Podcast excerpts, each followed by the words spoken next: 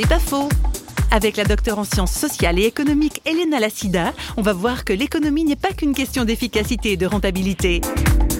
La différence entre acheter votre pain au supermarché ou l'acheter à la boulangerie, c'est le même pain avec le même prix, mais les relations qui vont être associées à cet achat sont très différentes. Au supermarché, vous allez parler avec personne, vous passez très vite par la caisse, vous rentrez chez vous et vous mangez. Quand vous allez à la boulangerie, vous devez au moins dire bonjour à votre boulanger, vous allez trouver d'autres voisins qui habitent à proximité, du coup vous allez faire moins vite, mais vous avez la possibilité qu'en achetant le pain, vous créez des relations avec d'autres personnes. Si vous évaluez l'acte de consommation uniquement en termes d'efficacité et de rapidité, évidemment, c'est beaucoup mieux d'aller au supermarché. Mais si vous évaluez ce même acte en termes de ce que ça produit aussi au niveau relationnel, donc c'est beaucoup mieux d'aller au boulanger. C'est pas faux, vous a été proposé par parole.fm.